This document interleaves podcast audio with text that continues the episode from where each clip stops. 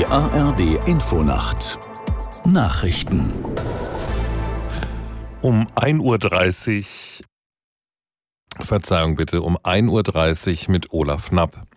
Die islamistische Hamas hat zwei weitere Geiseln aus dem Gazastreifen freigelassen. Ein Sprecher des Internationalen Komitees vom Roten Kreuz in Genf bestätigte, dass seine Organisation die beiden Personen aus dem Palästinensergebiet gebracht hat. Aus der Nachrichtenredaktion Christoph Johansen. Bei den freigelassenen Geiseln handelt es sich um zwei Frauen im Alter von 79 und 85 Jahren.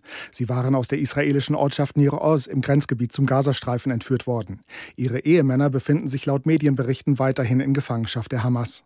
Nach Angaben der Islamistengruppe wurde die Freilassung von Katar und Ägypten vermittelt. Sie sei aus humanitären Gründen erfolgt. Am 7. Oktober hatten Terroristen der Hamas in Israel ein Massaker unter Zivilisten angerichtet.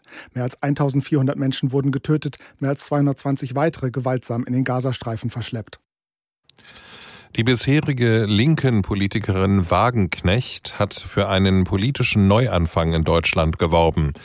In den ARD-Tagesthemen erklärte Wagenknecht, warum sie eine neue Partei gründen will. Es gibt doch eine unglaubliche Repräsentationslücke. Viele wissen nicht mehr, was sie wählen sollen. Wir haben die schlechteste Regierung der bundesdeutschen Geschichte. Gleichzeitig eine Welt voller Krisen, voller Kriege mit sehr gefährlichem Eskalationspotenzial. Und ich denke, wir dürfen einfach so wie bisher nicht weitermachen, sonst steigt unser Land ab und sonst wird es in vielleicht zehn Jahren nicht mehr wiederzuerkennen sein die bisherige linken Politikerin Sarah Wagenknecht. Der Vorsitzende der Gewerkschaft Verdi, Wernicke, rechnet für den öffentlichen Dienst der Länder mit harten Tarifauseinandersetzungen. Wernicke sagte am Abend, er erwarte schwierige Verhandlungen.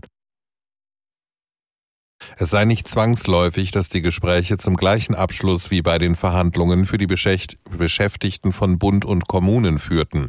Dort hatte es im April nach Berechnungen von Verdi Einkommenssteigerungen von durchschnittlich 11,5 Prozent gegeben. Die Verhandlungen für die Beschäftigten der Länder starten am Donnerstag.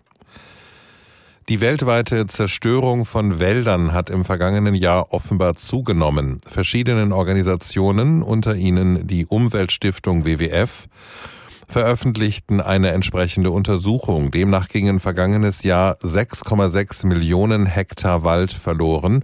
Das sei gegenüber 2021 ein Anstieg um vier Prozent. Fast alle betroffenen Flächen liegen demnach in tropischen Regionen.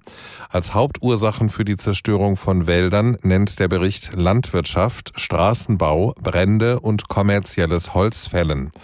Die Autoren beklagen, dass auch die biologische Vielfalt in Wäldern stark abnehme.